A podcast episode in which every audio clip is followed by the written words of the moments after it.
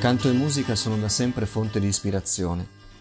Il canto cristiano unisce le caratteristiche evocative ed emozionali dell'arte musicale con il messaggio unico dell'opera di Dio nella vita delle persone.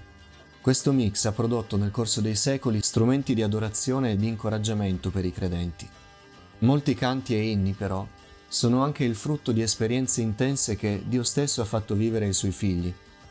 Giobbe diceva, Dov'è Dio, il mio creatore, che nella notte ispira canti di gioia?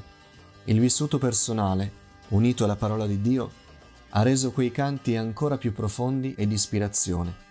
Ecco perché nel nostro podcast proveremo a conoscere la storia dietro il canto.